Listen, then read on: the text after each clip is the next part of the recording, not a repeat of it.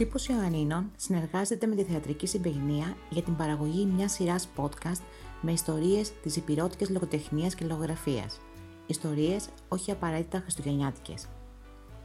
Ο Χρήστος Χριστοβασίλης ήταν δημοσιογράφος, εκδότης της εφημερίδας Ελευθερία, πολιτικός και συγγραφέας. Ω συγγραφέας, αναδείχθηκε σε εκπρόσωπο της βοκολικής λογοτεχνίας, γράφοντας και αρκετά χριστουγεννιάτικα διηγήματα. Το 1930, 7 χρόνια πριν το θάνατό του, δημοσίευσε το κάστρο της Νεράιδας, μια παλιά ιστορία σε καινούριο παραμύθι, όπως έγραφε ο ίδιος. Το διήγημα διαβάζει η ηθοποιός Γιολάντα Καπέρδα.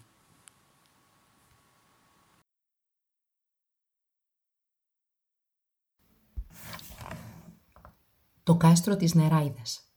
Παλιά ιστορία σε καινούριο παραμύθι. Μια φορά και έναν καιρό, τον παλιό καιρό, ζούσαν μέσα στις θάλασσες, στις λίμνες και στα ποτάμια, κάτι πανόριες κορασιές, χωρίς να έχουν μάνα και πατέρα ή και αδέρφια, που δεν γέραζαν ποτέ όσα χρόνια και αν περνούσαν από πάνω τους. Και αυτές οι κορασιές λέγονταν νεράιδες. Σε εκείνα τα μακρινά χρόνια που ζούσαν οι νεράιδες στα διάφορα στεκούμενα και τρεχούμενα νερά, ζούσαν κι άλλες πανόριες κορασιές, μέσα στα πάτητα λόγκα, στα λαγκάδια και γύρα στις κρουσταλένιες και καθαρογάργαρες βρύσες και στις νεροσυρμές. Ιξωτικές. Και αυτές χωρίς μάνα και πατέρα και αδέρφια, που δεν γνώριζαν ποτέ τα γεράματα και είχαν απάνω κάτω τα ίδια ιδιώματα με τις νεράιδες. Καμιά φορά νεράιδες και εξωτικές, που θεωριόταν συναμεταξύ τους ως πρωτοξαδέρφες, ανταμώνονταν όπως τες έφερναν οι άνεμοι ή στη θάλασσα και στις λίμνες, αν ο άνεμος ήταν βουνίσιος, ή στους λόγκους, αν ο άνεμος ήταν θαλασσινός. Τότε γένονταν μεγάλο πανηγύρι και μεγάλη χαροκοπιά. Αν ο άνεμος ήταν βουνίσιος, τότε νεράιδες και εξωτικές ανταμώνονταν μέσα στη θάλασσα. Σηκώνονταν τότε βουνά τα κύματα, άφριζε όλη η θάλασσα σαν χιονισμένη και αυτές χόρευαν και τραγουδούσαν απάνω στα αγριεμένα κύματα και αλλή και αλίμονο, αν διάβαινε την ώρα εκείνη κανένα καράβι κοντά τους. Το βούλιαζαν μέσα στα κύματα, σύψυχο και σύξυλο, με όλους τους ανθρώπους που είχε μέσα του. Το ίδιο και τον ο άνεμος ήταν θαλασσινός. Ανταμώνονταν οι ξωτικές και οι νεράιδες στους απάτητους λόγκους. Και τότε πάλι γένονταν μεγάλο πανηγύρι και μεγάλη χαροκοπιά. Ξωτικές και νεράιδες ανταμώνονταν σε ένα μεγάλο ξέφωτο μεγάλου και απάτη του λόγκου, αγκαλιάζονταν και φιλιόνταν και άρχιζαν το χορό και τα τραγούδια.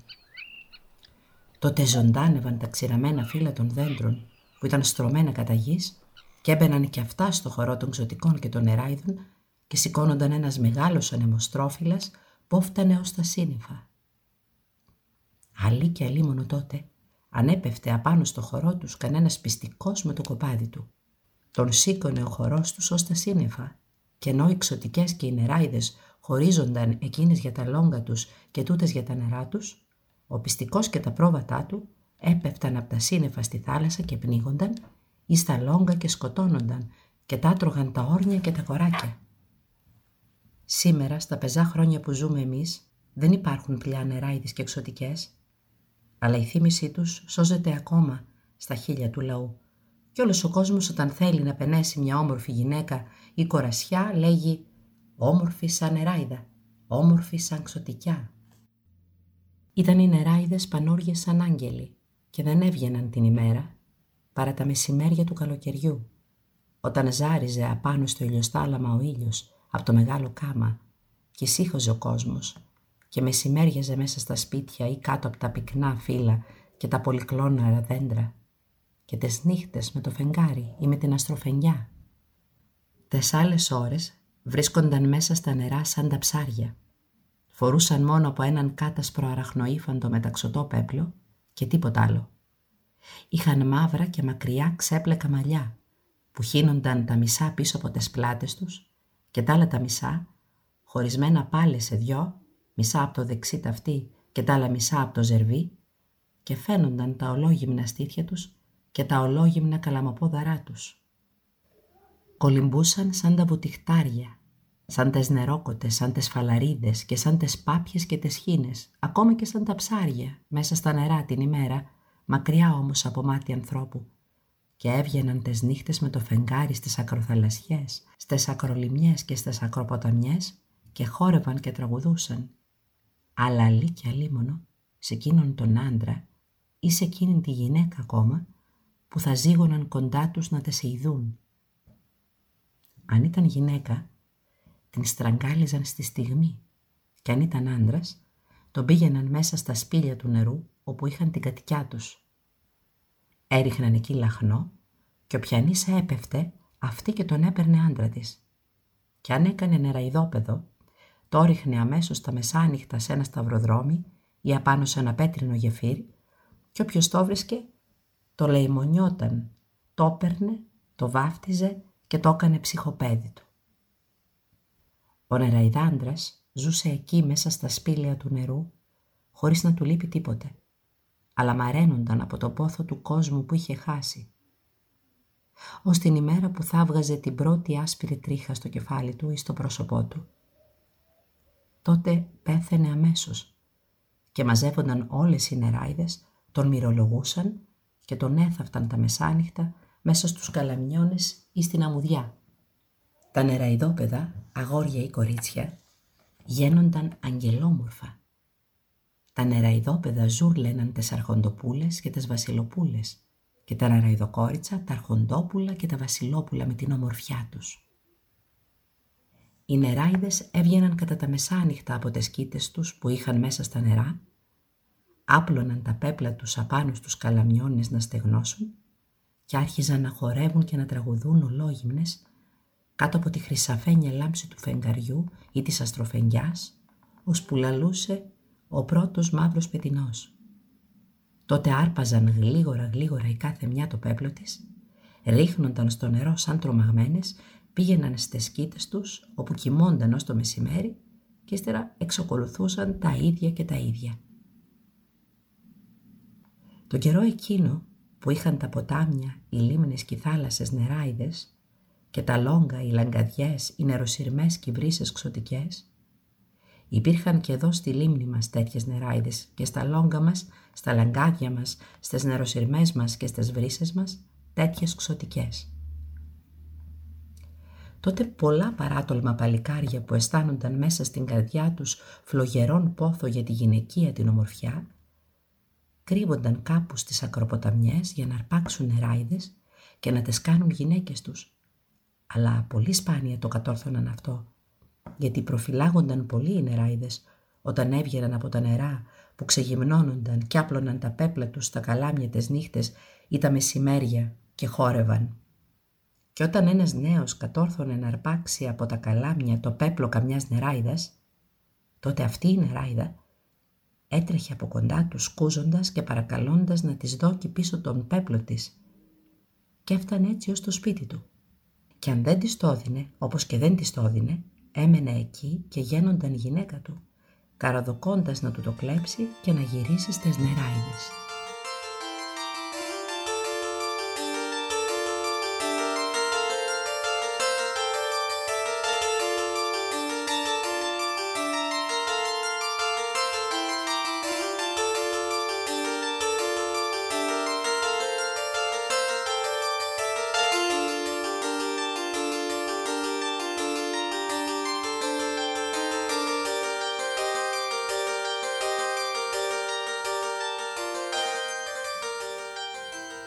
Τον καιρό εκείνο που υπήρχαν οι νεράιδες και εξωτικές στα νερά και στα λόγκα, δεν ήταν ακόμα χτισμένα τα Γιάννηνά μας αυτού που βρίσκονται σήμερα. Δεν υπήρχε καθόλου πολιτεία με τέτοιο όνομα. Υπήρχε όμως μια παλιά πολιτεία κάτω από το κάστρο των Ελλήνων που λέγεται σήμερα Καστρίτσα και το είχε γκρεμίσει η Μονοβίζα πριν από πολλά πολλά χρόνια. Αυτή η πολιτεία λέγονταν Εριβιά την όριζε ένα πανέμορφο βασιλόπουλο, με όλο τον τόπο βουνά και κάμπους που βρίσκονταν ολόγυρα. Αυτό το βασιλόπουλο, ενώ είχε όλα τα καλά του και τα αγαθά του ως βασιλέας, στέρνες γεμάτες φλωριά, αμέτρητα κοπάτια γιδοπρόβατα, χιλιάδες αλογοφόραδα, μουλάρια και βόδια, δεν γνώριζε ποτέ καλή μέρα. Το τρώγε μέρα νύχτα η πίκρα την καρδιά. Δεν γελούσε, δεν τραγουδούσε, δεν χαίρονταν τα νιάτα του και δεν παντρεύονταν, γιατί δεν μπορούσε να βρει γυναίκα της αρεσιάς του. Τη γυναίκα που έβλεπε κάθε νύχτα στον ύπνο του. Περβάτησε ανατολές και δύσεις γυρεύοντάς την, αλλά δεν την απαντούσε πουθενά, όπου κι αν πήγαινε, όπου κι αν γύριζε. Του προξένευαν πολλές αρχοντοπούλες και βασιλοπούλες, όμορφες σαν τον Αυγερινό, τον Αποσπερίτη, σαν τη Χρυσαυγή. Αλλά καμιά, καμιά δεν όμοιαζε εκείνης που ονειρεύονταν και γι' αυτό έλειωνε κάθε μέρα σαν την αναμένη τη λαμπάδα. Ένας παλιός δούλος του παλατιού του εκατοχρονιάρης, βλέποντας το Βασιλόπουλο να μαραίνεται μέρα με την ημέρα, τον πόνησε η καρδιά του και τον ρώτησε «Βασιλόπουλό μου, ο Θεός σώδω και όλα τα καλά και όλα τα αγαθά.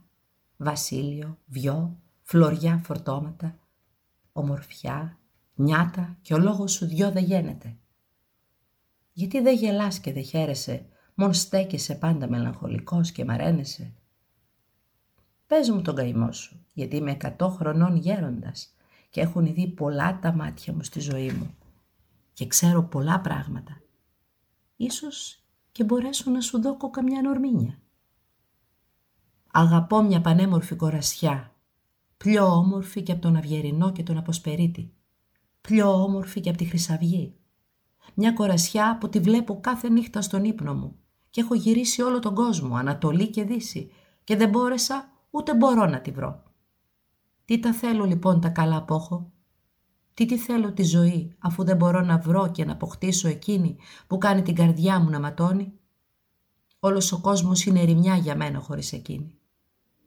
Καλύτερα να πεθάνω μια για πάντα παρά να πεθαίνω κάθε μέρα και να ζω έτσι που ζω πεθαμένος κι άθαυτος. Τότε του απάντησε ο γέρος. Αφού δεν σου αρέσει καμιά γυναίκα στον κόσμο, τότε να προσπαθήσεις και να μπορέσεις να πάρεις καμιά νεράιδα για γυναίκα σου.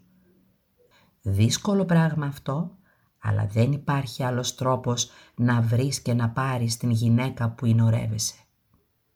Για να το κατορθώσεις αυτό, πρέπει να πας μια νύχτα πριν από τα μεσάνυχτα σε μια ανακρολιμιά της λίμνης μας, πριν βγουν οι νεράιδες να στήσουν το χορό τους και να κρυφτείς σε έναν καλαμιώνα έτσι που να μην μπορεί να σε ειδεί μάτι και να περιμένεις εκεί ώσπου να βγουν κατά τη συνήθειά τους από τη λίμνη, να ξεγυμνοθούν και να ρίξουν απάνω στα καλάμια τα πέπλα τους. Τότε, άμα τες ειδείς να βγαίνουν από τη λίμνη, να ρίχνουν τους πέπλους τους απάνω στα καλάμια και να αρχίζουν να χορεύουν και τες ακούσεις να τραγουδούν, να πεταχτείς από την κρυψώνα σου σαν γεράκι γλίγορος και να αρπάξεις έναν πέπλο όποιο κι αν είναι από τα πλωμένα στα καλάμια και να φύγεις προς το παλάτι σου. Να φυλαχτείς όμως καλά, να μη σε νιώσουν οι νεράιδες ότι είσαι κρυμμένος με κακό σκοπό, γιατί αν σε νιώσουν θα σ' αρπάξουν αυτές αντί να αρπάξεις εσύ μια τους και τότε αλίμονό σου. Αν κατορθώσεις και αρπάξεις έναν πέπλο τους, τότε εκείνη που θα της πάρεις τον πέπλο της θα τρέξει από κοντά σου παρακαλώντας και κλαίγοντας να της τον δώκεις. Αλλά εσύ να μην λυπηθείς από τα κλαψίματά της κι ούτε να δώκεις προσοχή στις παρακάλιες της, αλλά άκαρδος και κουφός να τραβήξεις ίσια στο παλάτι σου. Φτάνοντας στο παλάτι να πετάξεις αμέσως τον πέπλο στη φωτιά να γίνει στάχτη τότε η νεράιδα εκείνη θα γίνει γυναίκα σου. Ακούοντας αυτά τα λόγια το Βασιλόπουλο, πήγε την ίδια νύχτα σε μια ανακρολιμνιά, όπως τον είχε δασκαλέψει ο γέρος, κρύφτηκε καλά-καλά και την ώρα που βγήκαν οι νεράιδες από τη λίμνη, σαράντα όλες όλες και άπλωναν τους πέπλους τους στα καλάμια και άρχισαν το χορό και τα τραγούδια, αυτό πετάχτηκε σαν γεράκι από την κρυψώνα του, άρπαξε ένα πέπλο από τους σαράντα που ήταν απλωμένοι και δρόμο σαν αλάφι για το παλάτι του. Βλέποντας αυτό η νεράιδα που της είχε αρπαχτεί το πέπλο, έτρεξε σαν τρελή από κοντά του παρακαλώντας και κλαίγοντας να της τον δώκει. Αλλά πού της το έδινε αυτός; Και τη στιγμή που μπήκε στην αυλή του παλατιού του, αυτός μπροστά και εκείνη πίσω, βρήκε τους ζυμωτάδες να ζυμώνουν ψωμί και τους φούρνους αναμένους και έριξε τον πέπλο της νεράιδας σε έναν από τους αναμένους φούρνους και έγινε στάχτη. Τότε η νεράιδα έπαψε τις παρακάλιες και τα κλάματα, έπεσε στα γόνατά του και όμωσε ότι γένονταν η γυναίκα του. Το βασιλόπουλο την κοίταξε τότε κατάματα την νεράιδα στο πρόσωπό της. Τη γνώρισε ότι ήταν εκείνη που έβλεπε τόσο καιρό στα ίνορά του και μαγεμένος από την άρρητη ομορφιά της, διαλάλησε την άλλη μέρα σ' όλο το βασίλειό του ότι βρήκε τη γυναίκα που γύρευε.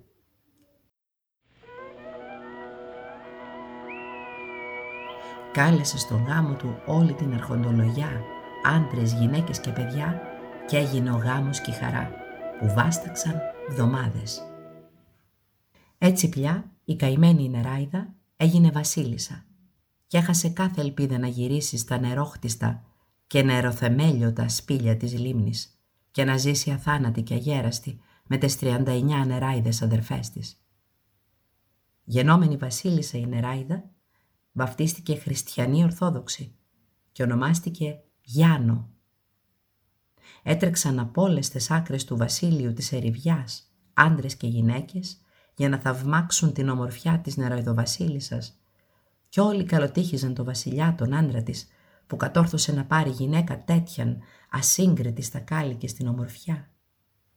Η νεραϊδοβασίλισσα Γιάννου ήταν κατά το φαινόμενο μόνο ευτυχισμένη και ευχαριστημένη με τη νέα κατάσταση της ζωής της. Αγαπούσε βέβαια τις τιμές και τις δόξες που είχε ως βασίλισσα, αγαπούσε τον άντρα της με όλη τη δύναμη της ψυχής της και της καρδιάς της αλλά δεν μπορούσε να λησμονήσει τις 39 νεράιδες αδερφές της, που ξεχωρίστηκε έτσι έξαφνα και αθέλητα και ανέλπιστα. Το κατάλαβε αυτό ο άντρας της ο βασιλιάς, γιατί τα σονηρεύονταν πάντα στον ύπνο της και έκλαιγε. Μην μπορώντας ο βασιλιάς να τη βλέπει να υποφέρει και να μαραίνεται, έκραξε τον εκατόχρονο δούλο του και τον ρώτησε πώς θα μπορούσε να την κάνει να ξεχάσει τις 39 αδερφές της και να γιατρευτεί ο πόνος που της έτρωγε την καρδιά. Ακούγοντας το ερώτημα του βασιλιά του, ο γεροδούλος του απάντησε «Κανένα άλλο γιατρικό και κανένα άλλο βοτάνι δεν μπορεί να γιατρέψει την αεροειδοβασίλισσά σου παρά ο αμάραντος, το βοτάνι της λησμονιάς που βρίσκεται στον γκρεμό που κατεβαίνει στον κάτω κόσμο.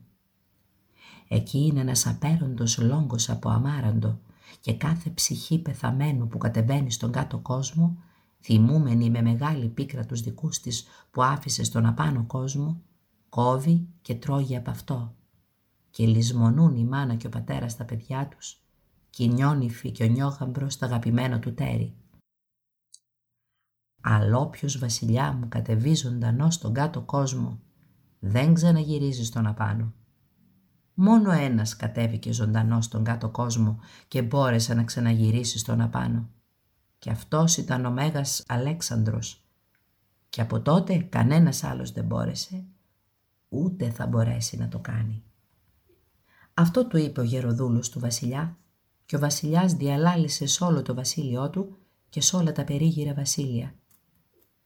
Όποιος μπορέσει να κατεβεί στον γκρεμό του κάτω κόσμου να κόψει και να μου φέρει το βοτάνι της λησμονιάς στον αμάραντο, θα του δώκω για πληρωμή του όλο μου το βασίλειο. Αλλά κανένας δεν παρουσιάστηκε. Κι η νεροδοβασίλισσα έκλειγε και μύρονταν κρυφά από τον άντρα της, θυμούμενη τις 39 αδερφές της. Μια μέρα την έπιωσε ο βασιλιάς να γναντεύει τη λίμνη, να κλαίγει και να μυρολογάει και να τρέχουν τα δάκρυά της σαν βρύσες απάνω στα κάτασπρα μάγουλά της. «Δεν μ' αγαπάς, Βασίλισσα, γυναίκα μου», της είπε. «Δεν μ' αγαπάς». «Σ' αγαπώ, άντρα μου, Βασιλιά», του απάντησε εκείνη. «Σ' αγαπάω και σε λατρεύω, αλλά με τρώει και ο πόνος των 39 αδελφάδων μου που τας ξεχωρίστηκα και τας έχασα έτσι έξαφνα και αναπάντεχα. Αλλά αφού κάει και ο πέπλος σου και δεν μπορείς να ζήσεις πιο μαζί τους, μες στα νερά της λίμνης όπως ζούσες έναν καιρό, γιατί κλαις τα χαμένα; Αλήθεια λες άντρα μου βασιλιά. Θα μπορούσα όμως να παρηγορηθώ λίγο. Αν μόχτιζε ένα παλάτι απάνω σε εκείνον το μεγάλο βράχο που βρίσκεται ψηλά από τη λίμνη και αντίκρι στο νησί. Έτσι θα μπορούσα να βλέπω και να ακούω τις αδερφές μου τα μεσάνυχτα με το φεγγάρι ή με την αστροφεγγιά και τα μεσημέρια το καλοκαίρι κάτω από το ηλιοστάλαμα. «Με τα χαρά σου, Βασίλισσα γυναίκα μου, θα γίνει το θέλημά σου», της απάντησε ο βασιλιάς και αμέσως διαλάλησε σε όλα τα μαστοροχώρια και μαζεύτηκαν στην ερηβιά χίλιοι μαστόροι και σε τρία χρόνια έχτισαν το κάστρο της νεραϊδοβασίλισσας Γιάννος που σώζεται στα σήμερα. Και στην άκρη του κάστρου, ψηλά από τη λίμνη όπου είναι σήμερα το τζαμί του Ασλάν Πασά, της έχτισαν και ένα πανόργιο παλάτι με γυάλινον εξώστη για να κάθεται αυτή μέσα με 40 δούλες να γναντεύει τις 39 αδερφές της τις ώρες που βγαίνουν νύχτα ημέρα από το νερό. Από το όνομα λοιπόν της νεραϊδοβασίλισσας Γιάννος ονομάστηκε το κάστρο κάστρο της Νεράιδας και η πολιτεία που χτίστηκε αργότερα Γιάννηνα.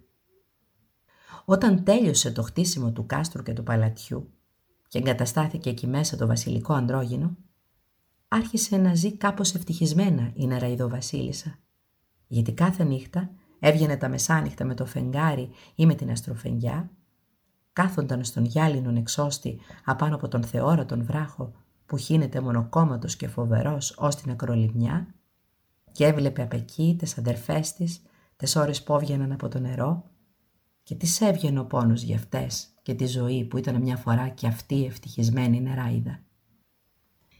Δεν πέρασαν όμως πολλά χρόνια που ζούσε κατά αυτόν τον τρόπο σαν ευτυχισμένη η νεροειδοβασίλισσα, όταν μια μέρα μαθεύτηκε ότι έρχονται οι σκυλοκέφαλοι με το σκυλοκέφαλο βασιλιά τους, που άρπαζαν το βιό του κόσμου, έκαιγαν χωριά και πολιτείες, έτρωγαν ανθρώπους ζωντανούς, γκρέμιζαν πύργους και κάστρα, ρήμαζαν τόπους και κατάστραφαν με φωτιά και με σίδερο ό,τι και αν έβρισκαν μπροστά τους.